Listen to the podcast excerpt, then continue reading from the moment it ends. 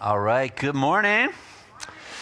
God bless you guys. We're going to get started here, so come on in and take a seat. Pastor Carey said that I could just kick things off myself since I've been here before and most of you know me. How many of you uh, would consider this the first time you've come out and heard me speak live? Okay, several of you. Um, how many of you won't raise your hand this morning no matter what I ask? Okay, a couple of you. Uh, he shared that joke last time he was here. But um, hey, great to see all of you again. Thanks for carving out some time on a Saturday morning to uh, come down to church and crack open God's Word with me. It's going to be a blessed time, I believe. Um, if you're unfamiliar with who I am, my name is Charlie Campbell. I live in San Diego, California, uh, with my wife and five kids and uh, I am a Christian apologist. That is not to say that I go around the country apologizing for my Christian faith. Uh, the word apologia in the Bible means defense. As Christians, we're to give a defense, and that's where we get that word apologetic. So I am an apologist, and that means I uh, have a heart to defend the faith. We're told to contend earnestly for the faith. The faith is under fire today, of course, from just about every conceivable direction. And my heart is to uh, not only defend the faith to skeptics and atheists, but to help equip Christians like you. Uh, to be better prepared to contend for the faith and answer skeptics' questions in your own conversations with your non believing family members and friends and coworkers and such. So, we're going to do a bit of that here today and then again tomorrow morning if you're able to join us. Uh, if you brought a Bible, uh, thank you for doing that. I'd like to kick things off by looking at a verse in the book of Jude. Why don't you turn there with me if you would? We'll look at a verse there and then I'll open us up in prayer and we'll dive in. The book of Jude is the second to last book in the Bible. So just find the book of Revelation and back up a couple of pages. I appreciate your pastor's invitation to come back and share with you. It's always a blessing to see you guys. Uh, 2021 was our last time together, so it's been a couple of years. All right, book of Jude. I'd like to draw your attention to verse 3. If you don't have a Bible, uh, we'll get it up on the screen for you. Notice what Jude writes. He says, Beloved. He's reminding us that we're beloved by our Creator. He says, While I was very diligent to write to you concerning our common salvation, I found it necessary to write to you, exhorting you to contend earnestly for the faith which was once for all delivered to the saints. Let's pray. Heavenly Father, what a blessing to gather together on a Saturday morning and open up your word together and fellowship with our brothers and sisters in the faith. And God, as we consider what Jude says here and its bearing on our faith and our interaction with non Christians and the reliability of the Bible. God, we pray that your Holy Spirit would minister to our hearts and our minds here today. God, we pray for every believer here that they would leave encouraged and built up in the faith and better equipped to answer questions and objections that atheists and skeptics have regarding the trustworthiness of the Bible. And Lord, if there would be one among us today, perhaps, who doesn't yet know you in a personal saving way, God, we ask for their salvation today, that you would draw them to yourself. Lord, give us ears to hear what the Spirit would say to us today. We pray in Jesus' name. Amen. Have you ever talked to a non Christian friend or maybe a family member about God or the Bible only to have your words blown out of the sky with an objection like, there isn't any good evidence God exists? Or maybe they said religions, including Christianity, are responsible for most of the world's wars and suffering and atrocities. Or they say the God of the Old Testament commanded the Israelites to commit genocide How could you believe in a God that would do that?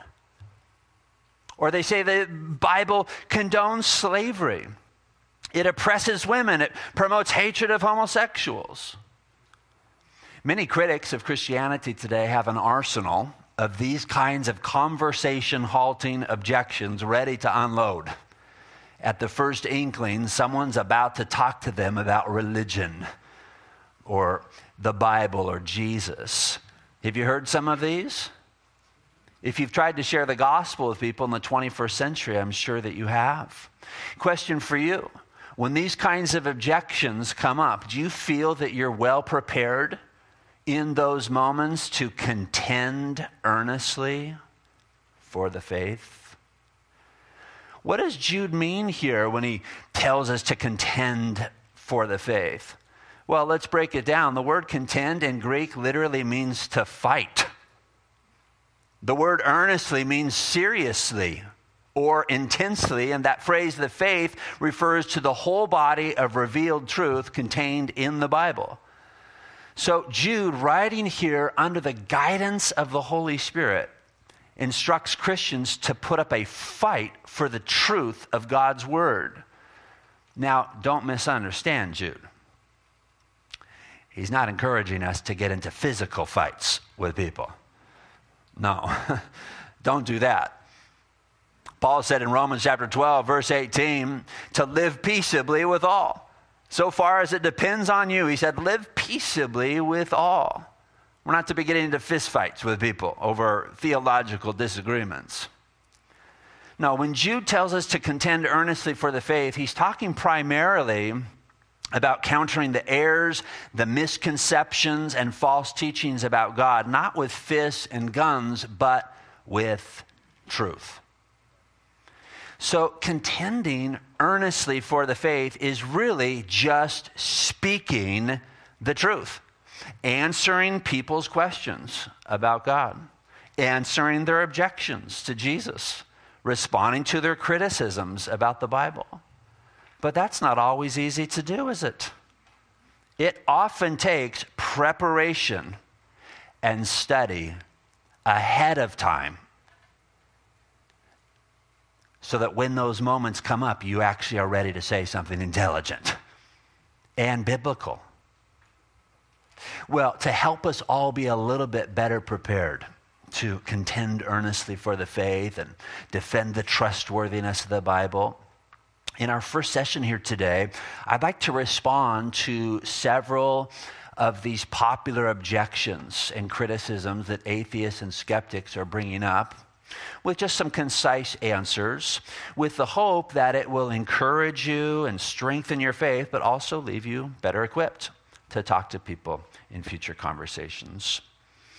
The first objection I'd like to address concerns the topic of slavery in the Bible. It's not uncommon to hear atheists say that the Bible condones slavery and that only evil, selfish men would ever concoct a book like that. Well, how might we respond to that? Well, when someone brings this up with me, I like to point out to them that slavery was never part of God's original plan for humanity, and it wouldn't exist if it weren't for mankind's sin. The Bible says to love your neighbor as yourself in the Old and New Testaments. We're also instructed in the Bible to regard one another as more important than ourselves. Slavery wouldn't exist anywhere if people loved one another that way. A loving person doesn't kidnap people, lock them up, and force them to work without pay. That's terribly cruel. And the men who penned the Bible knew that. Kidnapping humans is a sin that carried the death penalty in the Old Testament. For example, Exodus 21, verse 16 says, Whoever steals a man and sells him, and anyone found in possession of him shall be put to death. There would probably be a lot fewer abductions today if kidnappers were swiftly tried and, when found guilty, put to death. But of course, we've done away with the death penalty in several states, and now society's paying the price. The slave trade is alive and well right now in our country, as I'm sure many of you know.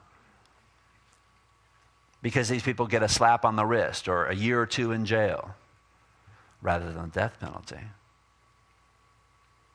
Another verse that made it clear kidnapping people and forcing them to be slaves is wrong can be found in Deuteronomy 24, verse 7. Notice that if anyone kidnaps a fellow Israelite and treats him as a what? Slave or sells him, the kidnapper must die. In this way, you will purge the evil from among you. So the Old Testament made it clear that these activities were wrong. But what about the New Testament then? Does it take a softer stand on the topic of slavery? No. In the New Testament, enslavers, men stealers, or slave traders, depending on your translation, are condemned alongside murderers in 1 Timothy chapter 1, verses 8 through 10. So then that leaves us with the question why then do some people believe that the Bible endorses slavery? Well, I think it's because the Bible does have a handful of verses where God instructed the Israelites on how they were to treat their servants. In biblical times, people could sell themselves to be servants to pay off debts. You couldn't sell someone else, that was a death penalty sin. But if you were indebted to somebody, you could sell yourself to them for a certain amount of time to work off your debt. And that practice was very common. It's discussed in Leviticus 25 and elsewhere. So, for those servants' sake, God gave the Israelites instructions regarding the treatment of servants. The instructions were actually given to the Israelites to protect and help the servants, not harm them or keep them down. Paul summarized the Bible's instructions regarding these servants with these words in Colossians chapter 4, verse 1. He said, Masters, employers, bosses, in other words, treat your bondservants justly and fairly, knowing that you also have a master in heaven. So the Bible never encouraged or condoned the horrific kind of slavery that involved kidnapping, selling, and mistreating humans. You won't find it in the Bible. Well, Charlie, the God of the, the Bible commanded the Israelites to kill the Canaanites. In the book of Joshua, a loving God would never do that. If someone brings this up with you, and this is a popular objection to the existence of a loving God, as outlined in the Bible, if someone brings up the Canaanites with you, you might ask them this question Have you read the Old Testament passages regarding the Canaanites? Often they haven't. They've just heard about the supposed genocide. If they do say they've read the book of Joshua, you might ask them this question Do you recall what the Canaanites were doing that brought God's judgment on them? I can assure you of this the answer will almost always be no. So then you might lovingly, humbly bring the person up to speed on what the Canaanites were doing at the time of Joshua. The Bible tells us that they were an exceedingly wicked people who were sacrificing their children by fire to their god Molech. They were also, the Bible says, committing incest, adultery, polygamy, bestiality, witchcraft, and a variety of other abominable customs the Canaanites had become a dangerous, cancerous threat, not only to their posterity and to their neighbors, but to the Israelites. So God determined that the Canaanites' time on his planet was up. And he sent in the Israelite military force to put a stop to the wickedness just as centuries later he would bring in the Assyrians and then the Babylonians to put a stop to the wickedness when the Jewish people began engaging in the exact same kinds of activities. Peter said in Acts chapter 10, verse 34, God is not one to show partiality. He brought judgment on the Canaanites, he brought judgment on the Israelites, and he very well may bring judgment on our country. He's not one to show partiality. When a country becomes ripe for judgment, judgment falls according to the sovereign plan of God. He, he can extend mercy as long as he desires, but he will show judgment when he deems it the right thing to do. And friends, as you know, God created the earth and all of its inhabitants, so he has the right to do whatever he deems best with his creation. All life belongs to him. Think back with me to World War II. Most of us believe the Allied powers, which included the USA, had the right and even God's approval to go to war against Japan and Nazi Germany to stop the great evils they were committing. When President Trump came into office in 2017, he authorized our military to wipe out this group. Remember them? ISIS, all the cruel things they were doing? I think most Americans approved of that decision. Well, this raises a question. If human governments have the right to send in a military force to put a stop to evildoers, doesn't God have the right? Surely He does. If our non Christian friends who are critical of what God did with the Canaanites in the Old Testament, if they were alive at the time of the Canaanites, I think many of them would have been in approval of God's intervention. I do find it a bit odd that atheists today commonly say if God exists, he should intervene and put a stop to evil and suffering. Well, in the book of Joshua, we have an example of God putting a stop to some of the evil, and our atheist friends say loving God would never do that. I don't know. It seems to me that no matter what God does, people who want nothing to do with him find fault. Whether he lets evil run rampant or whether he judges it, they don't, you know, they point fingers like they know better. Like they could run the planet better than God. Well, Charlie, surely God doesn't even exist. If he did, he'd just appear to us in a public setting and prove it to the world. People who raise this objection overlook the fact that God has already done this when he came to the earth in the person of Jesus. He raised the dead, healed cripples, opened the eyes of the blind, proved he was God in the flesh. And what happened? Did everyone believe in him? No, they led him away and nailed him to a cross. One of the reasons God doesn't appear to people today is because he knows that wouldn't change their hearts. And God knows he's already provided enough evidence for his existence for those who truly want to know him. What evidence, someone might ask here this morning? Hmm? How about the fine tuning of the universe?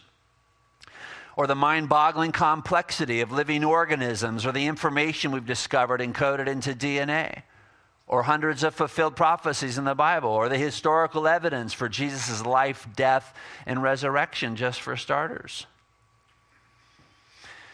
I agree with Norman Geisler, a tremendous Bible scholar who went to be with the Lord a couple of years ago. He wrote this he said, God has provided enough evidence in this life to convince anyone willing to believe. Yet, he has also left some ambiguity so as not to compel the unwilling. In this way, God gives us the opportunity to either love him or to reject him without violating our freedom. Well, Charlie, you, you and I are both atheists. You don't believe in Zeus or Thor, and neither do I. I just take it one deity further. I don't believe in the God of the Bible either.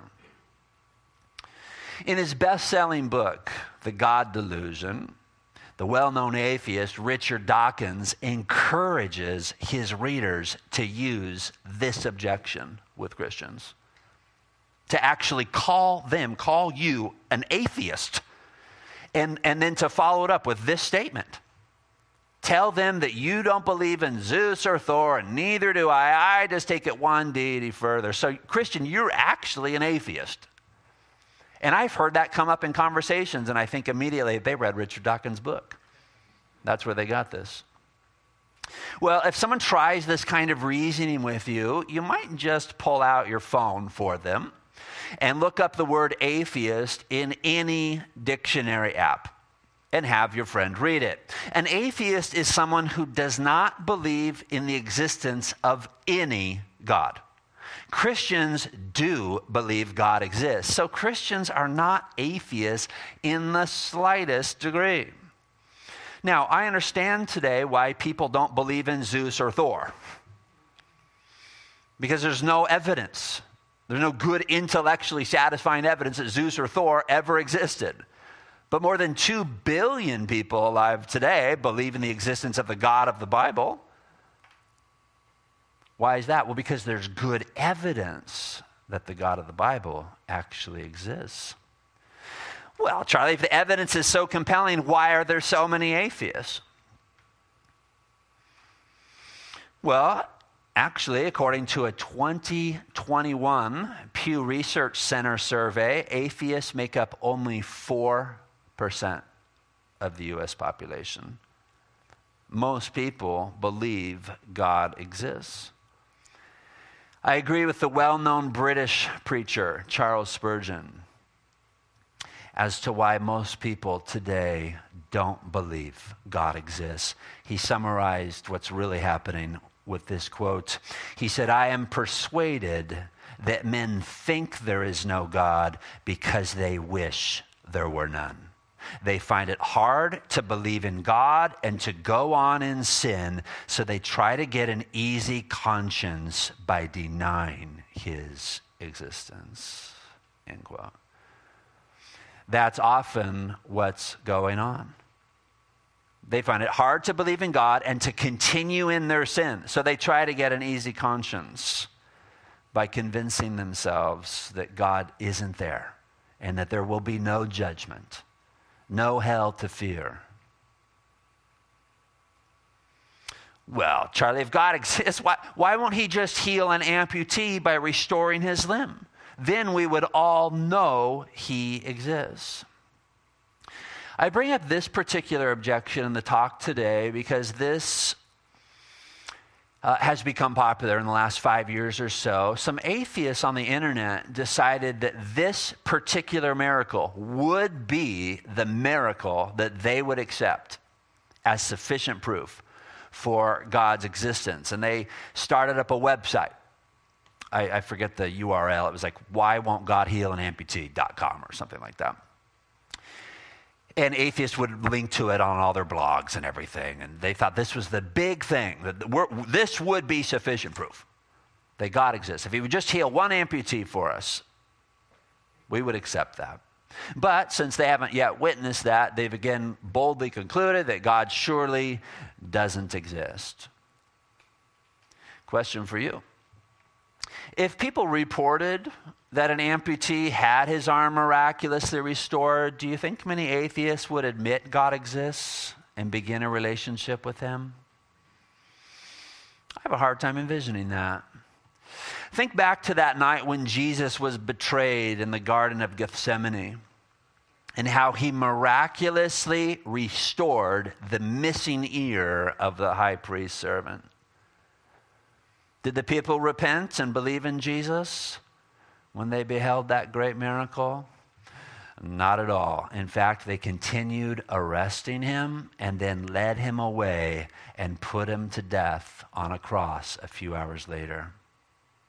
How about the times when Jesus raised dead people back to life? Those were greater miracles than restoring missing limbs. Surely everyone would repent and believe in Jesus after those astounding miracles. No, those who hated Jesus concluded that he accomplished these things with the help of demonic powers, Matthew chapter 12 says. But what if Jesus empowered his followers to work miracles? Maybe people would believe in him then. Well, that's the very thing Jesus did with his first disciples. He sent them out to the world with the power to perform miracles, and the Gospels and the book of Acts tell us that God wrought many miracles through them. And what happened? They were subsequently beaten, imprisoned, and put to death by people who did not want to repent. People who want to continue in sin are always able to find an excuse to reject God. So, miracles really aren't that effective at changing people's minds or hearts. They rarely produce the kinds of results atheists tell us that they would. Quoting Abraham, Jesus said this in Luke chapter 16, verse 31. He said, If they do not listen to Moses and the prophets, they will not be persuaded, even if someone rises from the dead. In other words, if they reject the written word of God, their minds will not be changed by miraculous acts of God. Well, Charlie, the Bible was written by men, it's not trustworthy.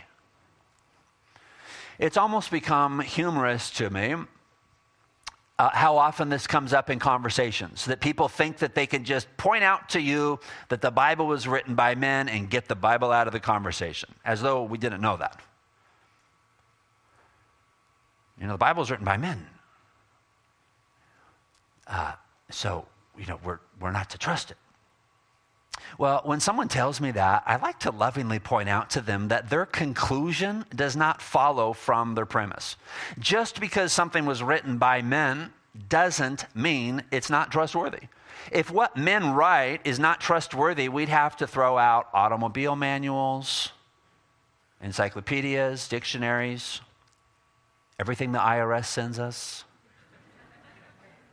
Written by men, toss it out. Can't trust it. Men are capable of communicating truthfully, especially when they have God's help, as we know the biblical authors did.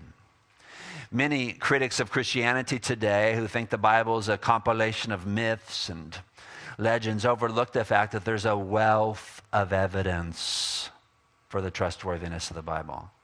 I have here in mind things like hundreds of fulfilled prophecies thousands of archaeological discoveries, the Bible's incredible internal harmony, historical confirmation that we've now discovered in the ancient writings of the Assyrians, Babylonians, and Romans, different scientific discoveries that have verified details in the Bible. I did a whole presentation on that here a few years ago the discovery of the Dead Sea Scrolls. I'll talk more about that in our second session here today. Uh, the writings of Flavius Josephus, a first century historian who verifies dozens of details in the New Testament for us. I'm going to be talking about all of these different lines of evidence in our gatherings tomorrow morning at 8:30 and 10:30. Hopefully you'll be able to join us tomorrow morning. We'll do kind of a summary overview of seven different lines of evidence for the trustworthiness of the Bible. If you're not able to join us tomorrow or you'd like to uh, do a deeper dive into that subject, I do have some books out at my table that address those evidences as well.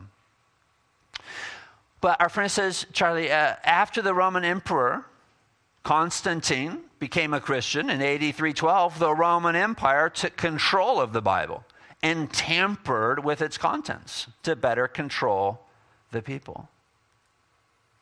There was a fictional novel that came out in 2003 called The Da Vinci Code. I'm sure some of you remember it. It was a runaway worldwide bestseller. It was turned into a movie with Tom Hanks. Well, the claim there on the screen came from that fictional novel uh, but there's no evidence to support it.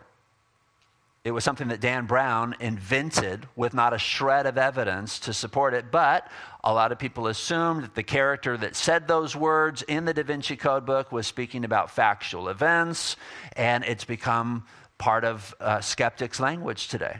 To bring up the fact that the Roman Empire tampered with the Bible, Constantine removed books, added books, all of that. Well, they probably read the Da Vinci Code book or picked it up in the movie and don't even remember where they picked it up. So I like to ask them when someone brings up this Roman Empire tampered with the Bible objection, I like to ask them this question How did you come to that conclusion? In other words, what evidence led you there?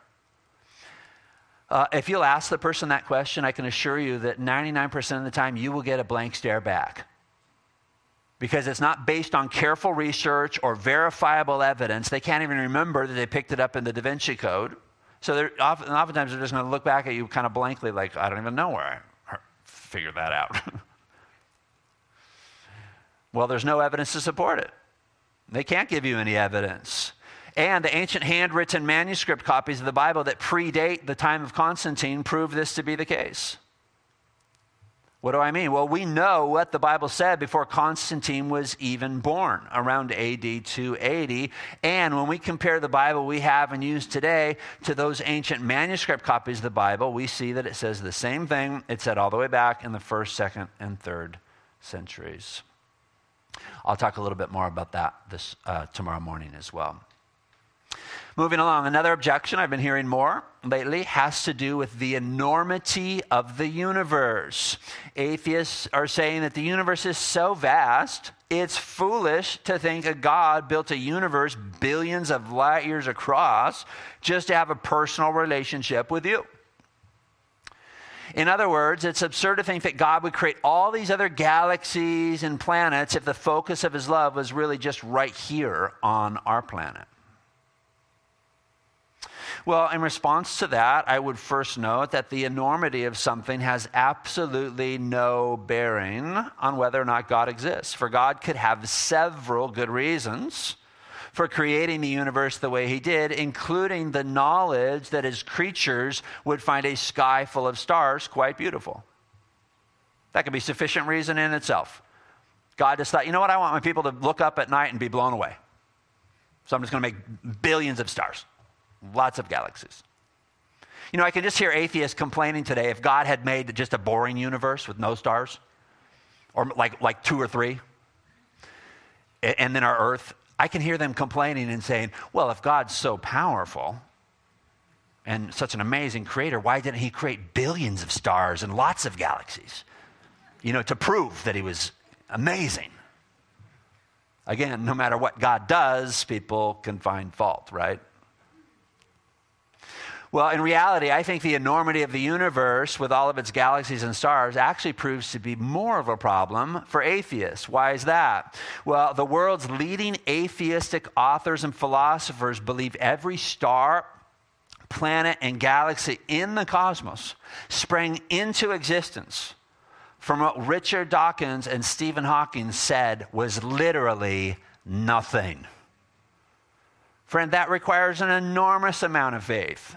For we know that nothing cannot do something, let alone turn itself into billions of stars and planets.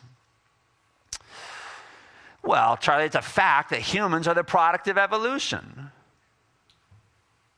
Well, this is certainly not the case. There are insurmountable problems with the theory of human evolution.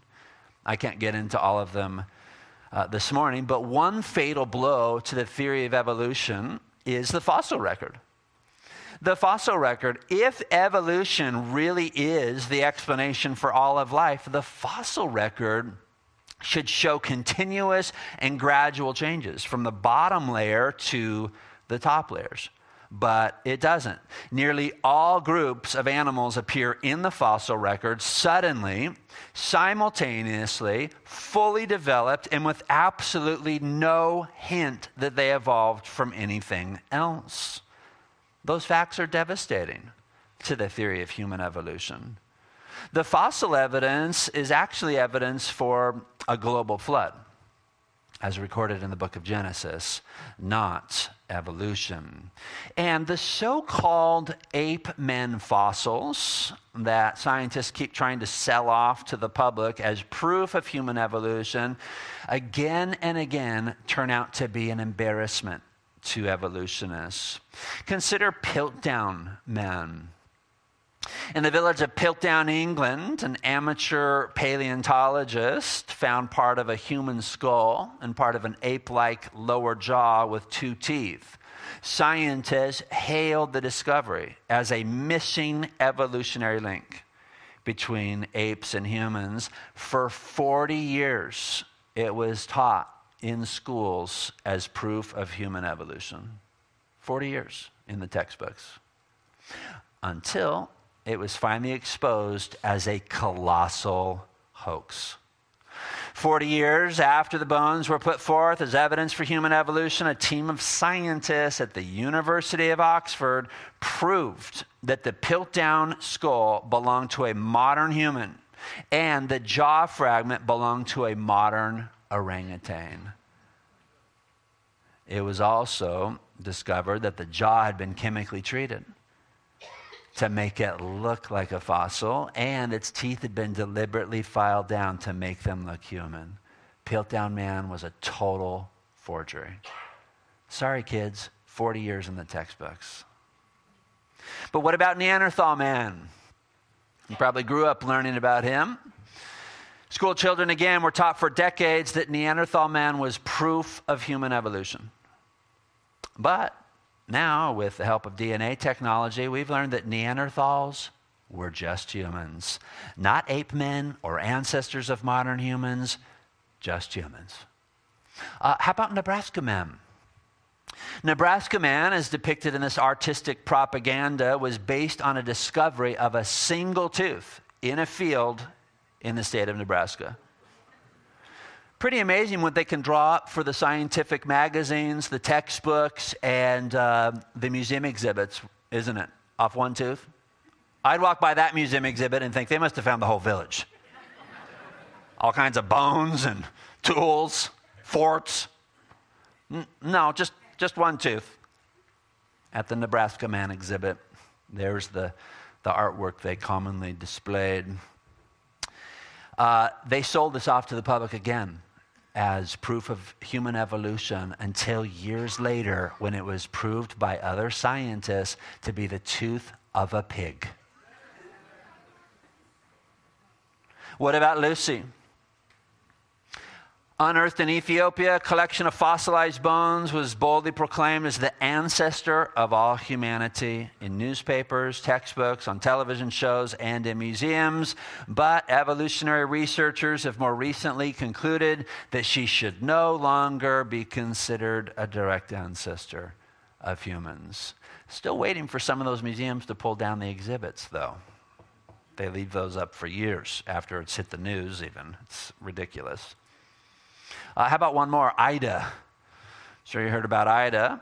Back in 2009, the press hailed the fossilized remains named Ida as the missing link in human evolution and the eighth wonder of the world. I thought, oh boy, here we go again.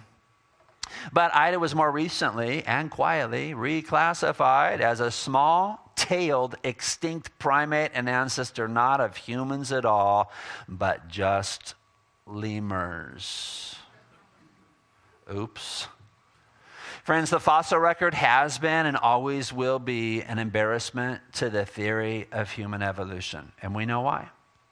Humans are not the product of millions of years of mutations and evolution. We were created by God.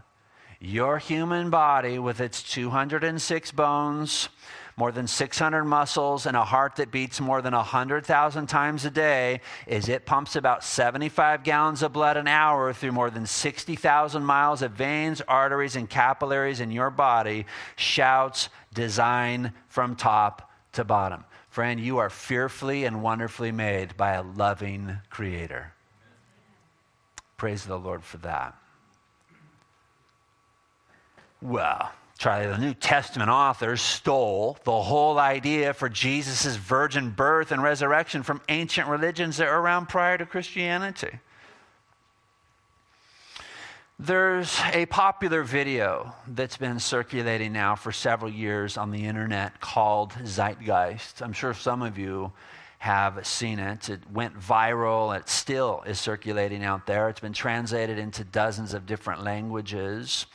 This low budget video produced by one person, a man who was raised in a Christian home and who departed from the faith, named Peter Joseph, has destroyed the faith, I'd say, of thousands of young people. Our ministry has gotten emails from parents telling us that their teenager watched this 30 minute zeitgeist segment and walked away from the Lord, hasn't come back to church since. I've heard that from dozens of parents. It, it really is a satanic masterpiece. I do not encourage you to watch it, but know this it is wrecking havoc out there on the internet. The video alleges that the New Testament authors plagiarized major details for Jesus' life from earlier sources, other religions that were around before the rise of Christianity. For example, the Zeitgeist video says the gospel writers stole the idea for a virgin giving birth to a child from the ancient religion of Mithraism. And your average 15 year old or you know, teenager that watches this video, they've never even heard of Mithraism, and they hear this Peter Joseph guy with this authoritative, you know, National Geographic narrator kind of voice say this, and he sounds intelligent. They, they, they think, oh my goodness, I, ne- I never realized that. That, that you know, Jesus' life story was plagiarized from this Mithras deity in, in the religion of Mithraism. And they don't even know where to go to, to fact check any of that, and they think that it's true. And how ignorant my parents must be for not knowing this. Well, I happen to know about Mithraism. I've taught college level courses on world religions. I've investigated the ancient Persian religion of Mithraism. So when I watch the video, I, I, see the problems with it and can spot the lies. But your average, a lot of people aren't able to do that.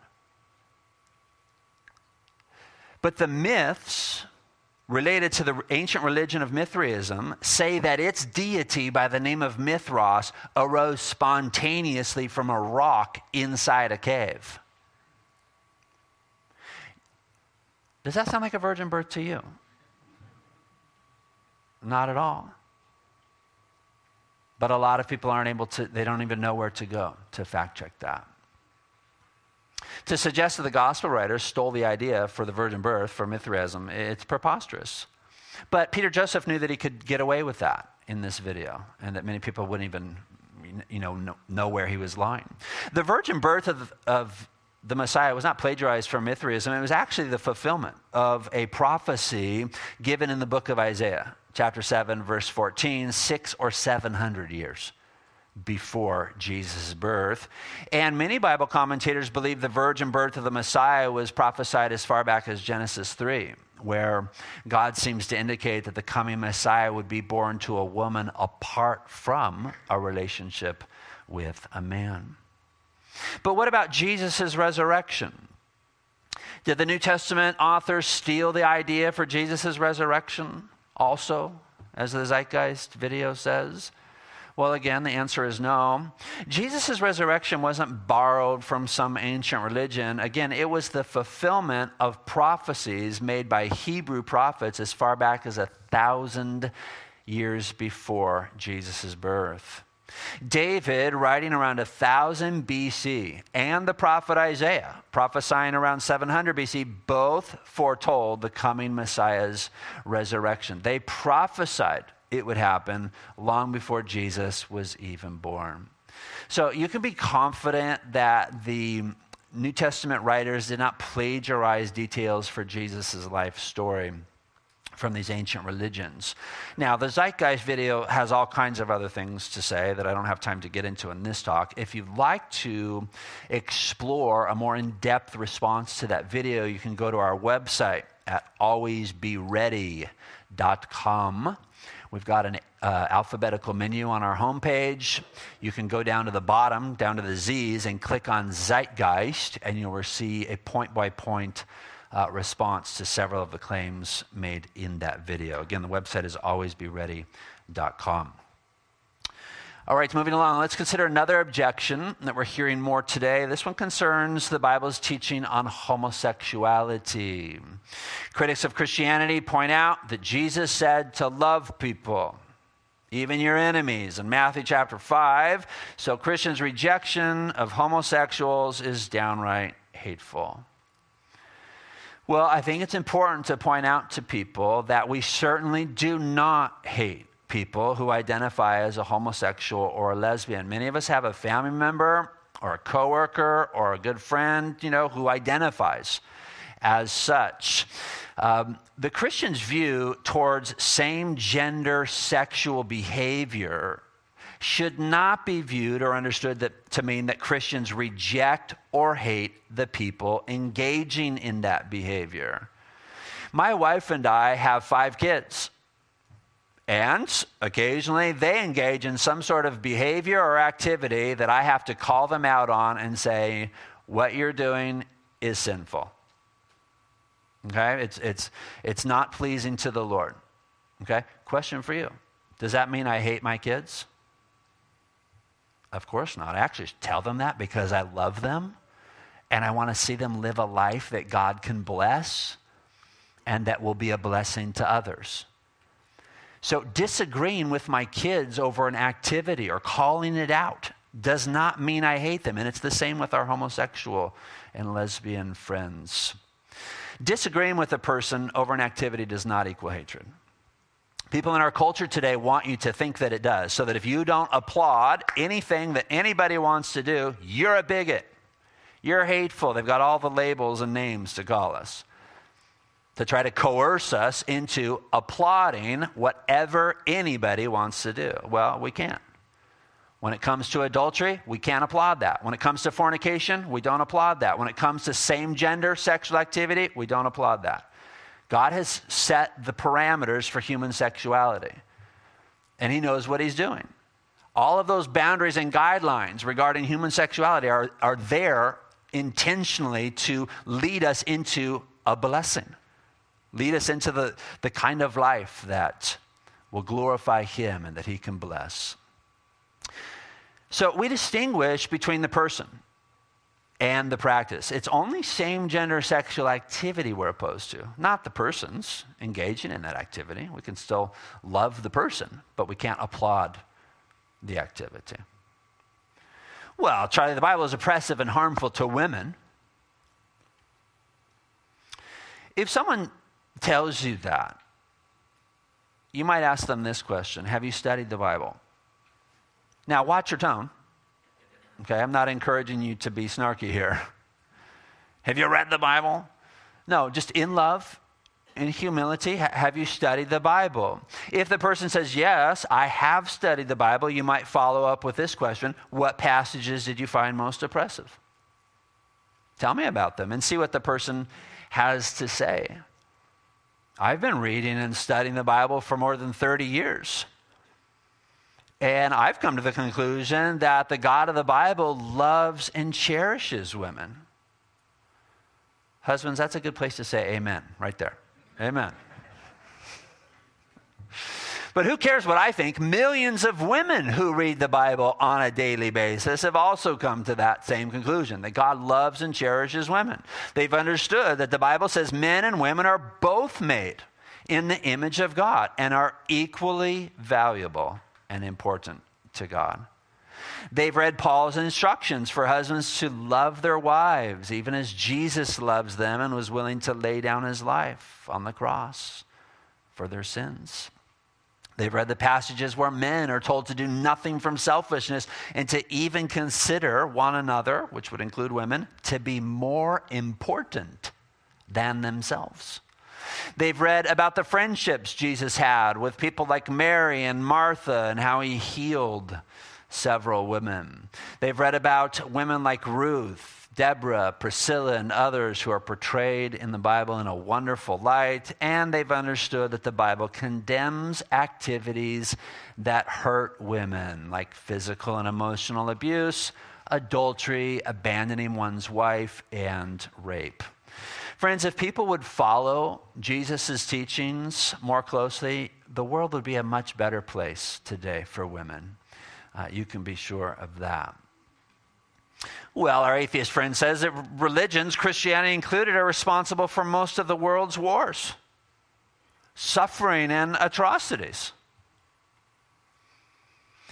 Unfortunately, religious terrorists, greedy televangelists, child molesting priests, and others have done things that are terribly hurtful to people. But there are two things I think critics of Christianity overlook when they raise this objection. First, Jesus and his teachings are not to blame for the evils people commit. The evil things that people do go against Jesus' instructions. Jesus taught us to love people and to treat others the way we would like to be loved and treated. For example, in Matthew chapter 7, verse 12, he said, Therefore, whatever you want men to do to you, do also to them. In other words, if you want people to be friendly and kind and forgiving with you, Jesus would say, Well, you be friendly and kind and forgiving with them. This is known as the golden rule. In Matthew chapter 5, verse 44, Jesus said, Love your enemies. Bless those who curse you. Do good to those who hate you, and pray for those who spitefully use you and persecute you. Imagine how much better off the world would be today if more people did this. So, while religious people have certainly caused some suffering, let's not lay any of the blame for the world's evils at Jesus' feet. A second thing commonly overlooked when people blame the world's suffering on religious people is this atheists and non religious people have caused a lot of suffering as well. Richard Dawkins doesn't point that out in his books. He'll point out what so called Christians have done. Uh, but how about Joseph Stalin or Adolf Hitler or Mao Zedong? Those three men and their followers murdered as many as a hundred million people in just a few decades of the 20th century. That's far more than those who were put to death by theists of any stripe over the past five centuries. So it just isn't true that religions are responsible for most of the world's wars and suffering, especially Christianity. All right, let's head down the home stretch here and consider one last objection, then we'll give you a break. If you're out sharing the gospel with people, it's not uncommon to hear someone or have someone come up to your group and say, you know, you really should stop trying to force your beliefs on people. Well, in response to that, I think it's probably pretty rare that Christians are out there actually trying to force people uh, to listen to them or to convert. When Jesus died on the cross for our sins and then rose from the grave three days later, he told his followers to share the good news with the whole world. So that's really all we're trying to do. We're not trying to force people to believe. We're simply explaining God's gracious offer of forgiveness and everlasting life to people. We believe that it's news that's too good to keep to ourselves. If someone had the cure for a deadly disease and kept it to himself, people would consider it a crime. Well, the good news about Jesus is better than the cure for the deadliest disease. That's why Christians are trying to get the gospel out. Because of Jesus' death in your place, for your sins. God is now offering forgiveness of all your sins and everlasting life as a free gift to any and all who will repent and place their faith in Jesus.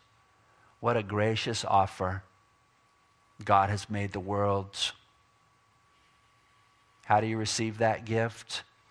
Jesus said, Whosoever believes in him would not perish but have everlasting life. That's it. God did all the work. He just wants you now to place your faith in Jesus. And I know that most of you here today have. I think it's probably safe to assume there's one or two of you here today who maybe you were invited by a friend. You wouldn't consider yourself a follower of Jesus. I want to encourage you today's the day. There's no guarantee that you're, you'll have another chance past today. Your life could come to a screeching halt sooner than you're anticipating. And you want to make sure when you stand before your Maker that your sins have been forgiven. And the good news is they can be forgiven, they can be washed away today. God is a prayer away. You can call out to Him this morning before you leave this place and just pray something like God, thank you for loving me. Please forgive me for my sins. I renounce them and turn away from them. And I trust in Jesus Christ to save me. Come into my life and be my Lord and Savior. If you'll do that, the Bible says, whoever calls upon the name of the Lord will be saved. So don't put it off. Get right with God today. He loves you. It's not an accident that you're here today. He's drawing you to, to Himself. He wants to have a relationship with you in this life and through eternity. So call out to Him. Well, we covered a lot there. That was a 55 minute whirlwind of several objections and questions. If you'd like to go back over anything I shared with you today, most of what I shared with you in this first session is pulled out of one of my books. It's called One Minute Answers to Skeptics. We've recently updated that. I brought some copies of that with me. Uh, we're going to give you about a 30 minute uh, break be, before the second session. There's refreshments and coffee out there. Uh, in the hall, it looks like. I'll be at my book table to chat with you, answer questions, that kind of a thing. You guys can enjoy some fellowship, and um, we'll call you back in when it's time for the second session. And in that session, we're going to be talking about the archaeological evidence for the Bible. Amen? Amen. Enjoy your time, and uh, we'll see you back here in about 30 minutes.